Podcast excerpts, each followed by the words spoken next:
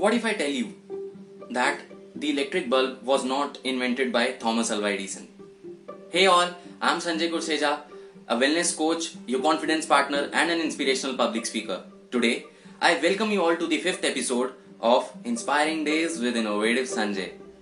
That is a historical fact. Electric lights और electric bulb ने हमारी लाइफ में बहुत अच्छा पार्ट प्ले करते हैं and they they are use in daily conveniences in our life basically electric light जो है एक स्ट्रीट लाइट लेवल पर बहुत बढ़िया तरीके से देवर इवॉल्विंग एंड इन्वेंट हो रहे थे। When one day in 1879 Edison tested the one that he is famous for now so was not the only one person and he was not the first person to invent uh, an electric bulb. जैसे बहुत सारे historians ने तो ये भी claim किया है कि एडिसन के वर्जन से पहले 20 20 से लगभग 25 ऐसे इन्वेंटर्स थे जिन्होंने ट्राई किया था मार्केट में अपना प्रोडक्ट लॉन्च करने के लिए।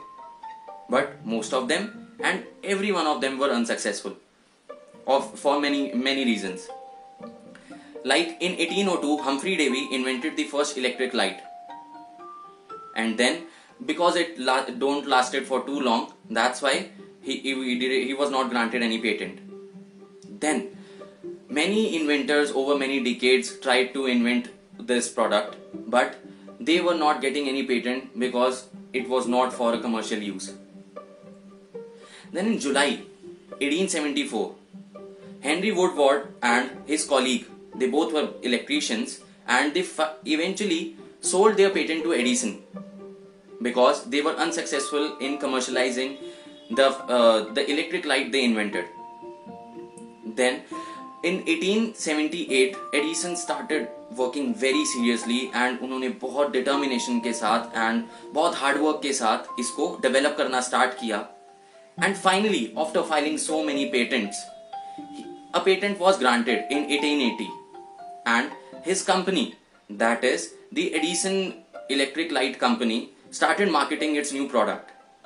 Though he was not the only one and he was not the first one to have this concept in mind, but his light bulb proved that it was affordable and practical according to the home illumination. The awakening logs are helping you to rediscover yourself in every aspect of your life. Until next time, stay happy, stay soulful. Bye bye. Thank you so much.